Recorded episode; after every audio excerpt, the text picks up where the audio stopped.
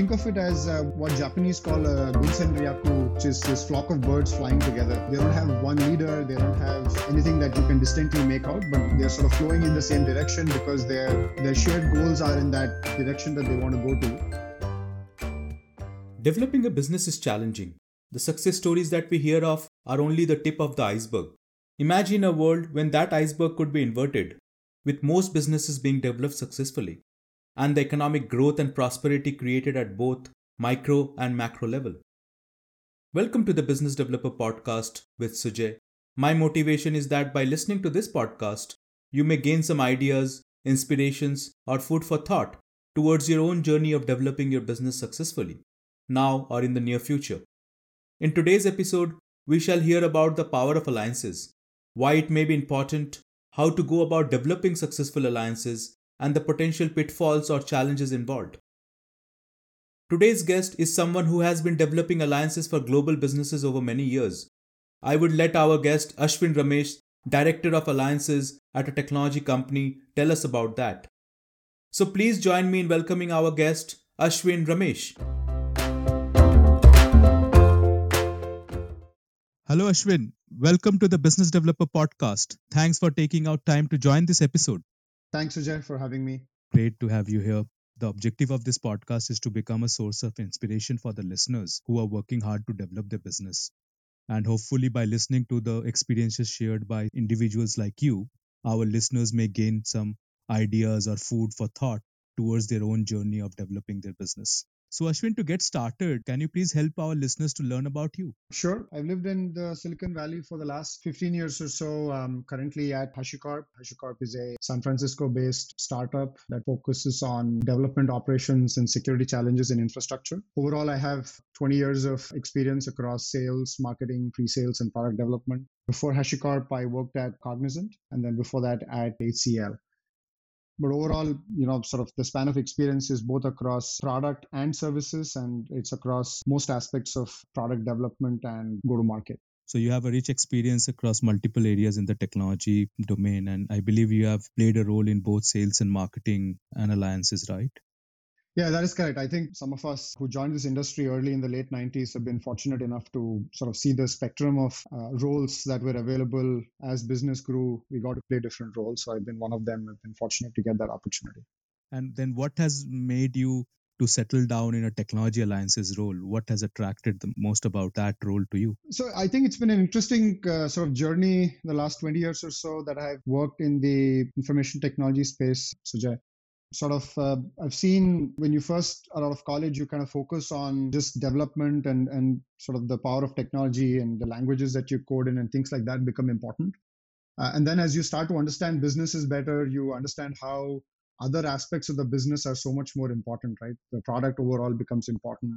The timing of the product becomes important. Being able to sell what you built becomes important managing the overall business and profitability becomes important. So it kind of drove me to get an MBA and understand sort of the business better. Got very interested on the consumer side, consumer behavior, what drives consumers to be able to buy. That led me to spend more time on the, the marketing side. I also spent some time selling because people gave me sane advice that I should sell and understand how customers buy directly.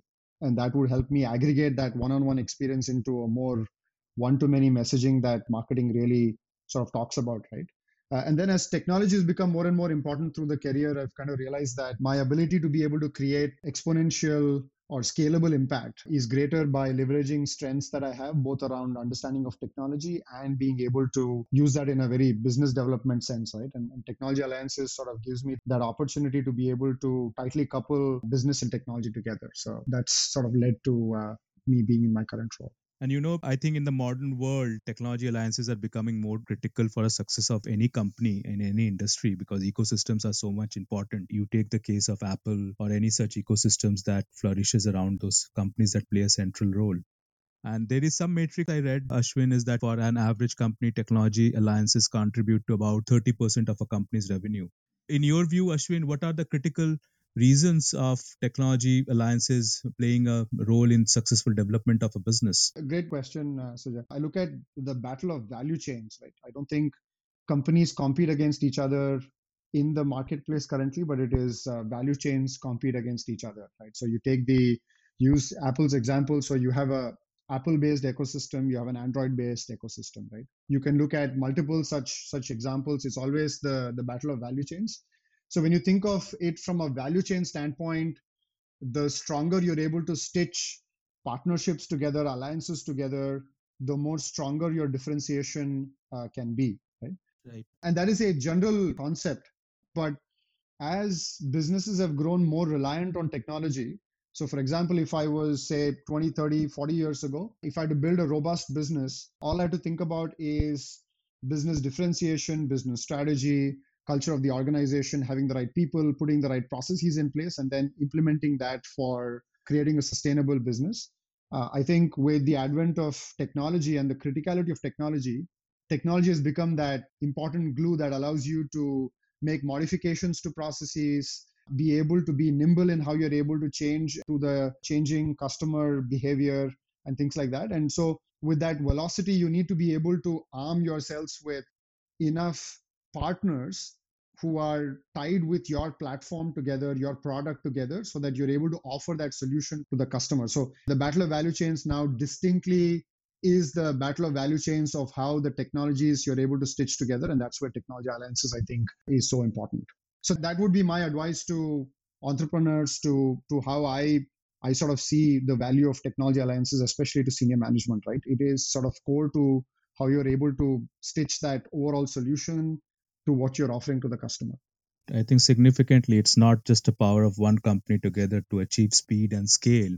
Certainly, as you say, alliances and the ecosystem needs to be leveraged. Now, if we look at the practicality of it, still companies may be spoiled for options, or I will say there could be so many options of technology alliances a company could do. In your experience, how should a company go ahead in the selection of such potential partners or prioritization of alliances? Because the resources, your time and bandwidth is also limited, and with your colleagues and the organization, how much they can put on that function. How should a company go ahead in that selection of potential partnership or prioritization of it?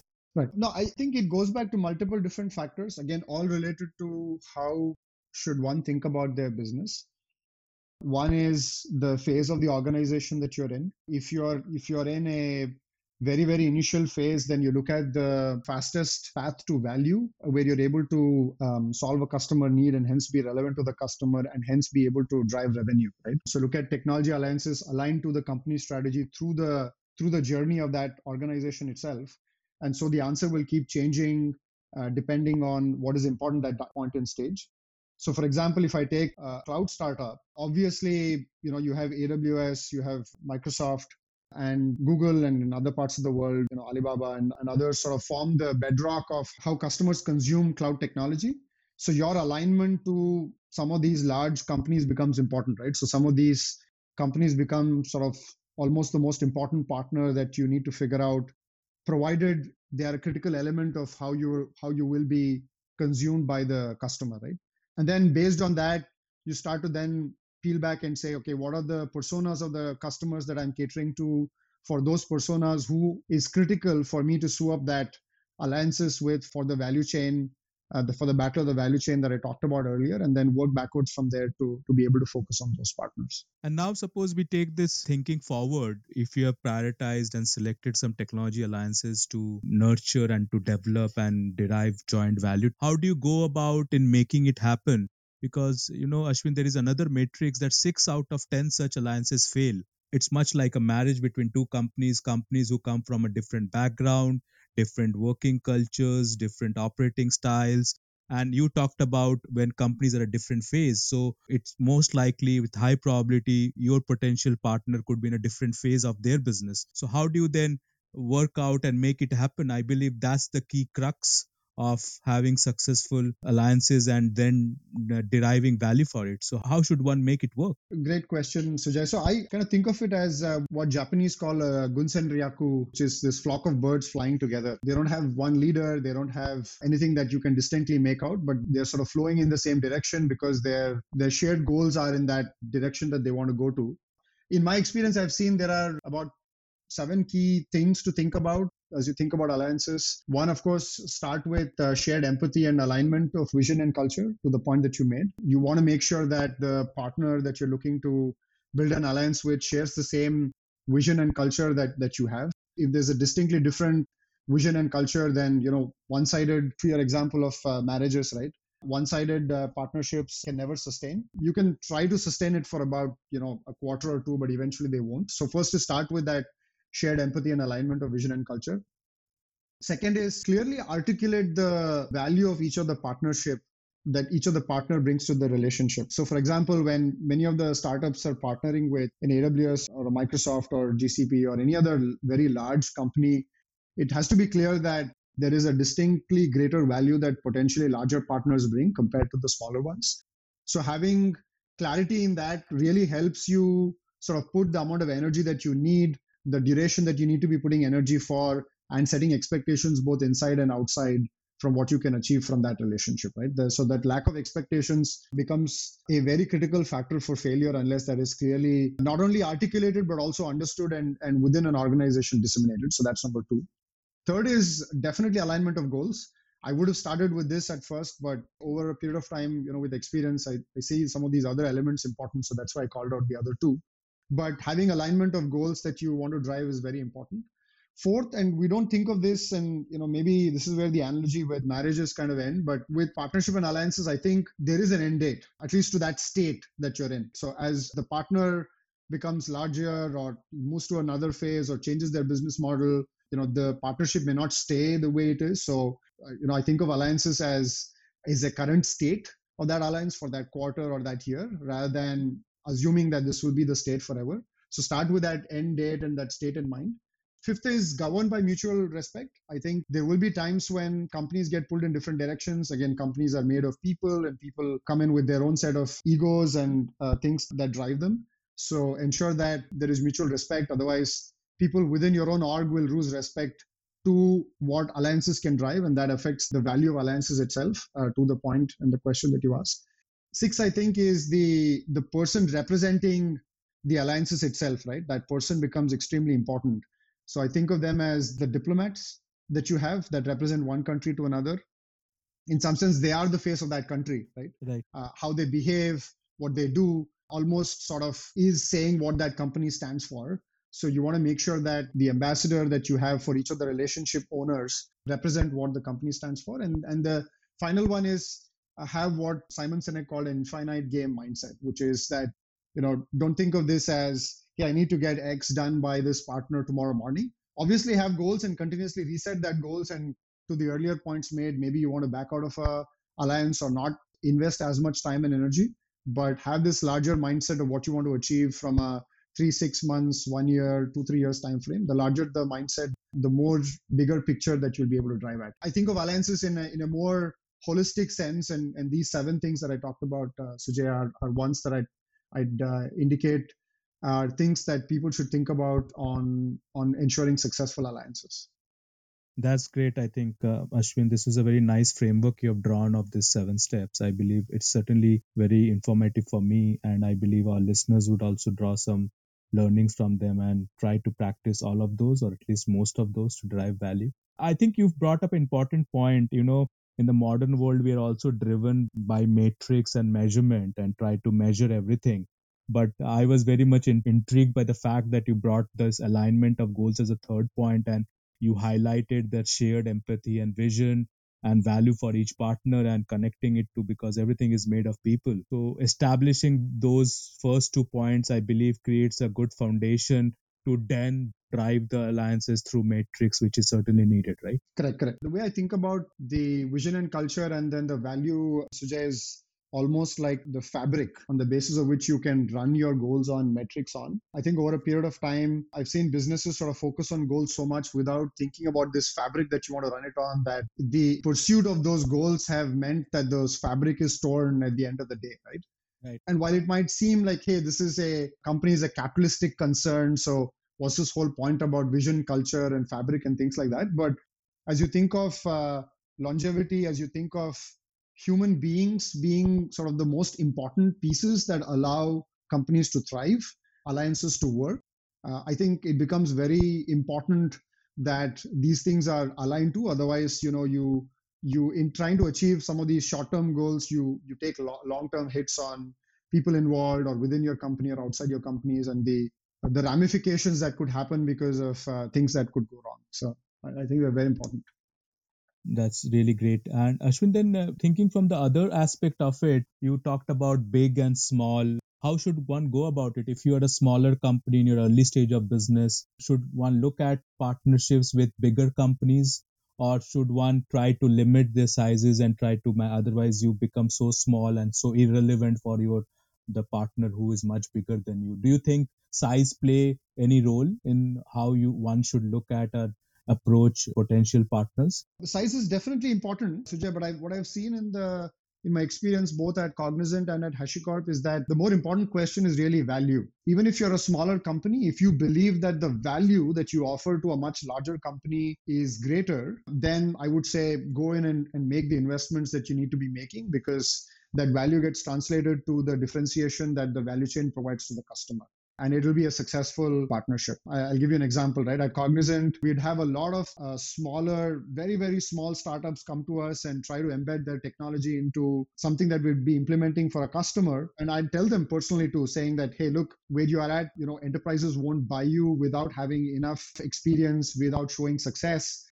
You know, we wouldn't be in a position to be able to responsibly recommend your product or to include that into our solution as we offer that to the customer. But then they would devote inordinate amount of energy and resources to a large partner and it takes time especially with the the larger the partner the more time it takes. And within a month or so they'd come back and say but we are not seeing any returns right? So setting expectations with respect to the size with respect to the value that you're offering i think are very important elements for smaller companies to be thinking about especially since the resources are so limited that you have to be very very focused on where you spend your energy and attention on Right. And that's very critical. And that's what I wanted to bring it out. Thanks for responding in that manner. Now, if suppose you take another perspective, if you are running a business and you now understand and appreciate the value of alliances, how should you go about in an allocation of resources? Because most companies, when they start to develop their business, they are mostly looking at sales, looking at marketing, then, as you said, the people, the product. How should one carve out that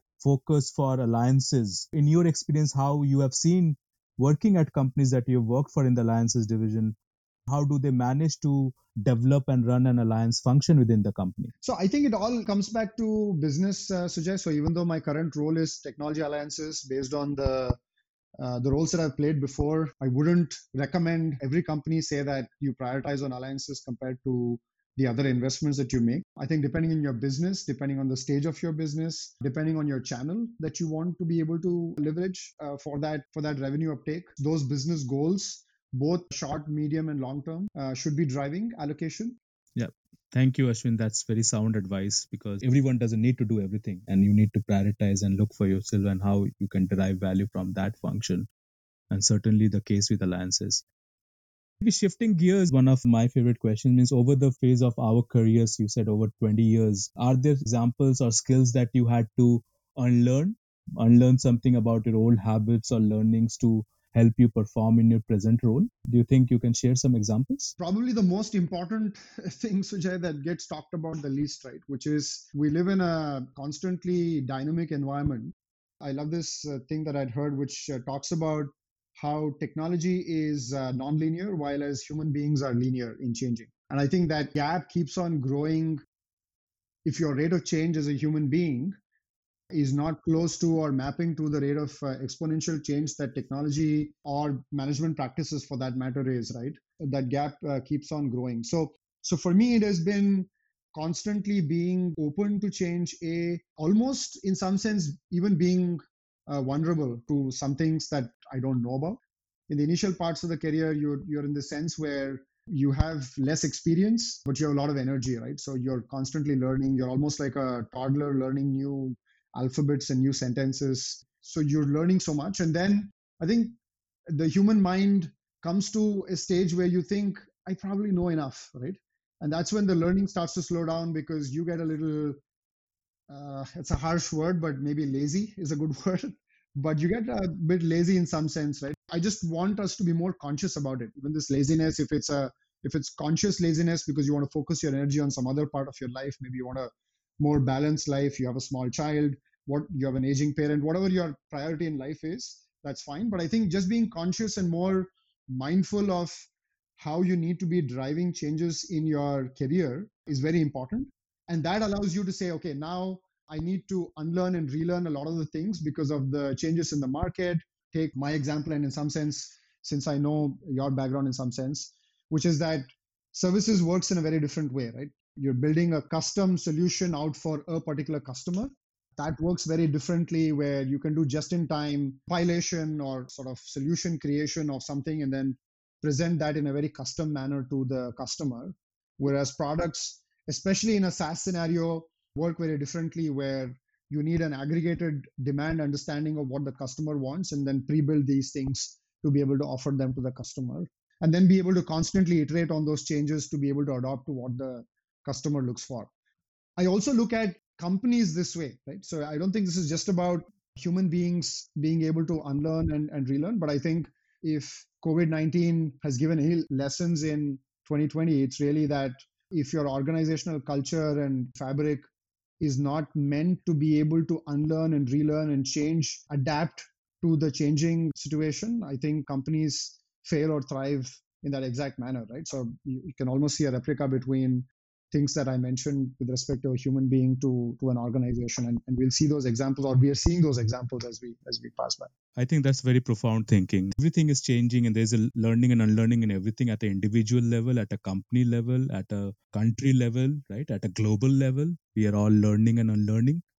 So I think Asvin, I would say taking cognizance of your time, it was a pleasure talking to you today. Many thanks for coming on this show and sharing your views with the listeners. I'm sure along with me, the listeners have enjoyed this conversation and would take a lot of points and notes and learnings from how they could potentially leverage alliances in their business. So, Asvin, how could listeners reach out to you if they want to carry forward the discussions with you and maybe take some more ideas from you? LinkedIn is the best way, Sujay. So, my first name is A S V I N, last name is Ramesh, R A M E S H. So, if you just search on LinkedIn at uh, for Asvin Ramesh, I'm happy to engage on uh, LinkedIn as a platform. I'm also on Twitter at ASVINR. Um, so both active on Twitter and LinkedIn. Thank you for your time today. It was pleasure talking to you. Yeah, great sharing experiences, Sujay, and looking to continue to learn uh, myself too. Uh, very important. Yeah, it's a learning and unlearning journey for us in a, in a loop, right? We need to put that in a loop. So true, forever. Good. Have a nice day ahead, Asvin. Take care. Bye bye. All right. Thank you. Bye. Developing a business is indeed challenging. However, you are not alone in your journey. Leverage the power of alliances to achieve speed and scale in your business. Hope this episode has helped you to gain ideas, inspirations, or food for thought to create a positive impact in your business by leveraging alliances. Do give me a high five if you like this episode. I would love to hear your feedback and suggestions for improvement. My contact information is provided in the episode notes. That's it for now. See you again in the next episode of the Business Developer Podcast. Stay happy, healthy, curious to learn, and watch out. Alliances may be the key to success of your business. Bye for now.